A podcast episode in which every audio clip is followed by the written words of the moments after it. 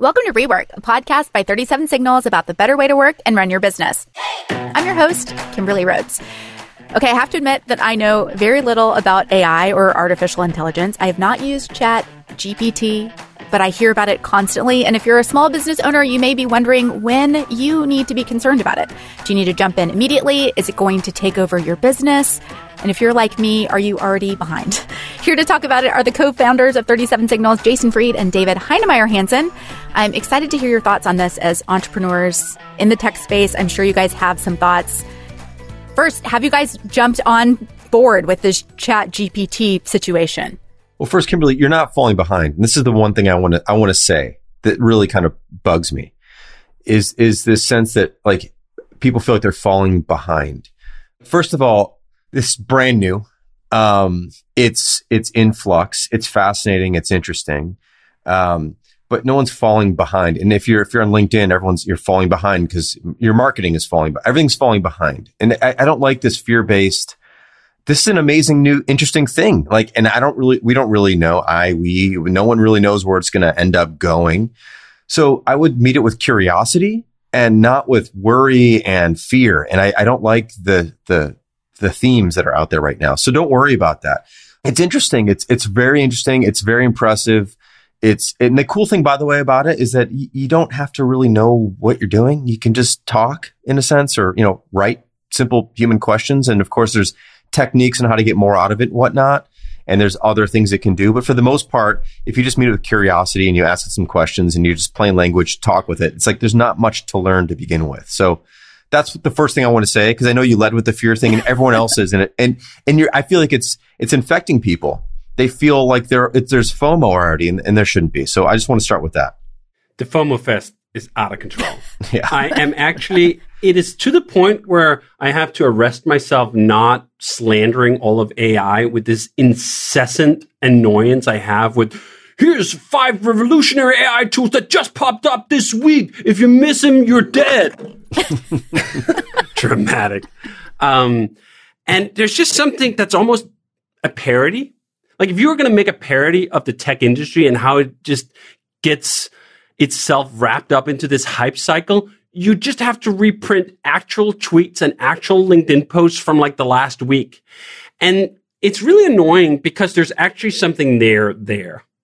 I mean, as Jason. I played a bunch with both Midjourney for images and with ChatGPT for text. And it is probably the first time in a long time where I've seen something brand new that's already wow.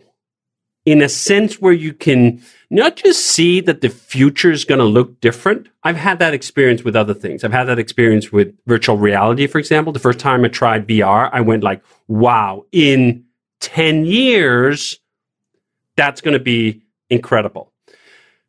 This AI stuff is incredible now. And the rate of change is really high, but that also means that like there's nothing to catch up because you know what? That rate of change currently at least is not slowing. So anyone who learned everything there is to know about AI, at least according to all these tweets, they'll be out of date next week anyway. So if you were just laying on the couch, you were sitting it out, you were being a late adopter, you can jump right into the pool next week and catch up right away. The sort of half life of knowing everything about AI currently is like 48 hours. So that's actually a good thing if you're not um, sort of following everything. If you'd follow all the Midjourney updates, like we're in Midjourney 5.1, if you were an expert in Midjourney 3, say you knew just the right trick to make sure that the hands coming out of Midjourney actually had five fingers and not seven and an alien eye on it, you know what? That's all for waste. Midjourney improved itself. Now it can do hands and they're great. So it is a FOMO fest. It's really annoying. It should not let you be discouraged about actually trying it out. As Jason says, this is in some way, I think actually the hype is proportionate to the fact that there is no skill.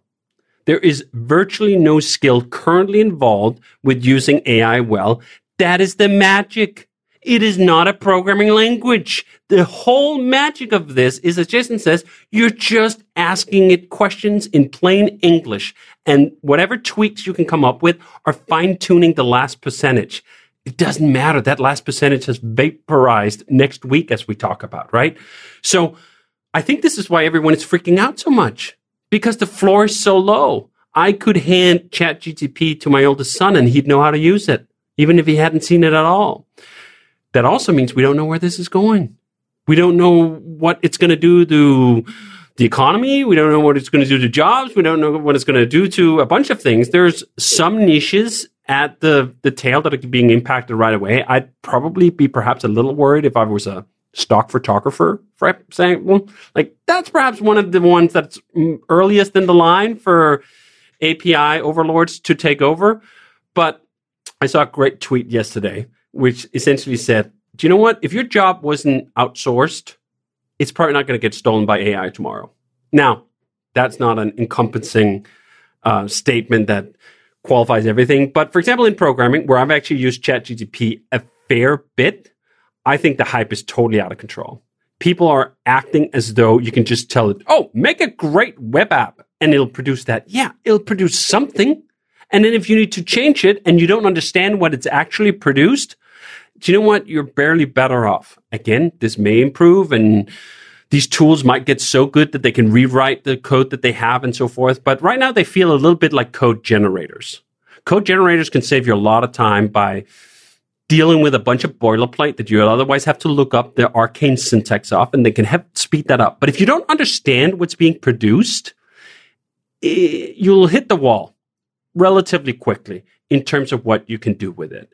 So this is also where we talk about AI as though it's this monolithic thing, which I don't think it is at all. Um, we talk about AI in legal as though it's the same as stock photography, which it's not at all. There was just this hilarious case of someone using ChatGPT the other week as part of their legal brief, and ChatGPT hallucinated, cited a bunch of cases that never happened, and the judge, of course, was. Um, fairly miffed with the fact that we just had outright lo- lies in official depositions versus if Midjourney makes up uh, whatever fantastical image that looks totally real but isn't, no one, at least in most cases, are getting harmed. I guess unless it's the Pope wearing a fancy um, designer jacket. jacket. and people are yeah. freaking out over that.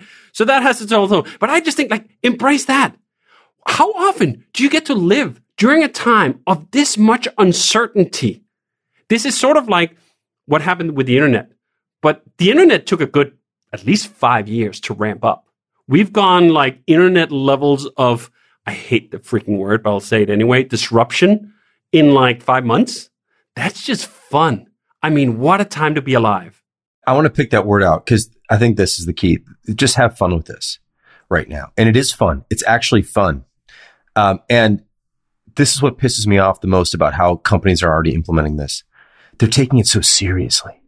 It's like, well, you can summarize this long presentation that was already boring as shit and you get a summary of it. And, and it's like so serious. It's like, the whole thing is this is fun. Midjourney is is a blast to play with. ChatGPT is a blast to play with. Like I'll write something sometimes, I'll throw it in there and go, give me a rhyming headline that would be fun for this. Like you know, it's like I, you you kind of want to smile at the responses. You're impressed by them, but you also want to play with it. And that that's why like everyone's like, well, this will. Su-. I mean, basically the big part, the parlor trick right now is like summarize. Like all the products that have implemented, uh, I shouldn't say all, but most of the business tools that have been implementing AI, it's like write this for me or summarize this for me. It's kind of like the most boring possible implementation of that. And is it useful? I don't know. If the work wasn't necessary in the first place, the fact that you can do it faster, so what? That's the thing that's so frustrating to me um, I think we are on this precipice of this incredible tech that's also really fun to mess with and really fun to bring your curiosity to. And it's sort of being immediately co-opted by the bo- most boring aspects of business communication specifically. Um, so anyway, that, that's, that's something that bugs me about it. But, um, as far as like people are always, when are you going to bring it to your stuff? Like at some point, I'm sure we'll bring something in when it feels like it makes sense in a way that's not just, the same thing everyone else is doing, which is essentially summarizing and, and pre-writing things. Um, we have begun to experiment in HEY with it being able to write a response for you. This is a staff only thing on our side. We're just seeing if it's even useful or not. So there's some of that that we're playing with a little bit, but we're not rushing to add this to our products right now. I think there's plenty of time. We're very early. Things are going to change. Who knows what novel, what novelties are going to pop up in the next year. And when it's time, when it seems like it makes sense, we will we will bring it to life. But until then, I think we're just going to kind of stand by and watch and enjoy. I think part of what's fascinating here is we don't even know the final form factor. Like, does it even make sense to put it into products or is AI just going to be like you have your own AI and that's an app that runs on it on its own? Is it going to be more like her? It's actually a spoken interface that you deal with entirely. I think, Jason, your post contrasting Apple's new uh, AR goggles, the Vision Pro versus this AI model that is mostly natural language is really interesting is that for the first time, you can see the outlines beyond the smartphone. The smartphone has been the dominant computing platform for a good, whatever, 15 years now at least. And suddenly now it's up in the air and you could imagine that the next interface is actually spoken because it'll actually be good. Or you could imagine that it's going to be something like those AR goggles. What's interesting to me is, as Jason says, the business industry doesn't even know what it wants AI to be or do. It's taking the most boring way of dealing with it, compressing business speak in and out to humans, right? Humans want to write something short. They want to read something short. But we've somehow convinced each other that you have to write something long because that's the proper thing to do. And then someone can be bored on the other end trying to pick out the point you're actually making. And now we're injecting AI to remove that. I think that's just an hilarious critique of business writing in general. But I also think it's emblematic of what ChatGPT actually produces. If you look at some of these, like, hey, write me a letter asking someone for something, right? It writes that awful business language, verbose bullshit. It uses three paragraphs when two lines would do. Now, is it impressive that it can and that it actually sounds like a corporate drone perfectly to the pitch? Yeah, really impressive. Is that what I want to receive? Absolutely not. And I think we've actually already seen that in some areas of the internet. That um, Stack Overflow, for example, I saw just banned ChatGPT answers because they usually have this character of overly verbose bullshittiness to them. Again, doesn't mean there isn't some magic here. And part of the magic is the fascination that, like, oh, corporate business speak is something you could automate. I mean, again, isn't that a hilarious critique of corporate business speak? So let's just see where the where the chips fall. Give it a give it a year. In fact, to some extent, as exciting as this is, I wish I could hit the fast forward button and jump over this whole FOMO fest and just arrive at like, okay, here's some actual useful shit you can do with it. And the form factor is relatively known. And we don't all have to be these thin layers on top of OpenAI. That's the thing that gets me about all these AI startups and all these AI features. They're presenting as, as they're doing something. They're not doing anything. They're calling an API. Like it's the most bare bones implementation is almost all the cases, which means that they are picking up pennies in front of the steamroller. And that has happened already to about 100 AI startups, if not more.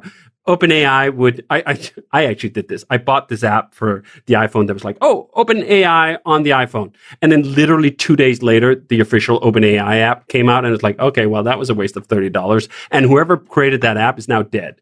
So like, chill yeah, that makes a lot of sense. Okay, my question before we wrap up is for people who are listening who are like, okay, I feel like this might be something I want to implement in my business. Like, what are things that they should be thinking about? I mean, security comes to mind, privacy. I don't know what of these kind of issues people should be thinking about. I would be quite worried about putting confidential stuff into OpenAI.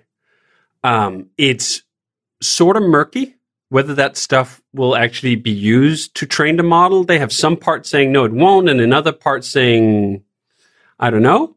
Um, you wouldn't really want your confidential data to be spat back out to someone else to complete their business bullshit lingo. And at the same time, you don't want to give another company this stuff in general, right? You should think about like what kind of data is actually sort of private to me. I mean, I would think about this even in my personal life, listing things to OpenAI. You are literally putting them into a web form, right? You know that. It's not like just going to a genie in the cloud. It's going to a database that'll save all that stuff. And what usually happens to databases of saved confidential stuff? Eventually they either get hacked, they get leaked, or the employees of the company will have a peek. So you just gotta be mindful of that. Not fearful again.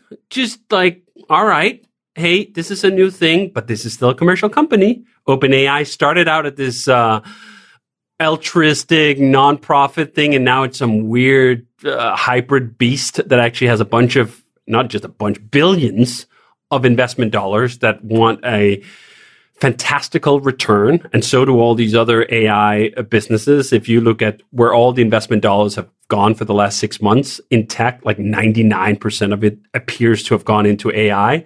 All that money is going to want to return. Some of those people are going to feel the squeeze. And when people feel the squeeze, ethics and morals usually bend. So just, you know, have that in mind. I think the quote of the episode it's not going to a genie in the sky. Definition of AI. It rhymes too. It, I love it. Did you ask ChatGPT? I did just ask ChatGPT. Yeah, you did. Come You up did, with it. I love that. Uh, well, we're going to wrap up. If you like to watch your podcast instead of just listening to them, Rework is now on YouTube. So we'll link to that in the show notes so you can find it and watch in addition to listen. Rework is a production of 37 Signals. You can find show notes and transcripts on our website at 37signals.com slash podcast. And as always, if you have a question for Jason or David about a better way to work or run your business, leave us a voicemail at 708 628 7850, and we just might answer your question on an upcoming show.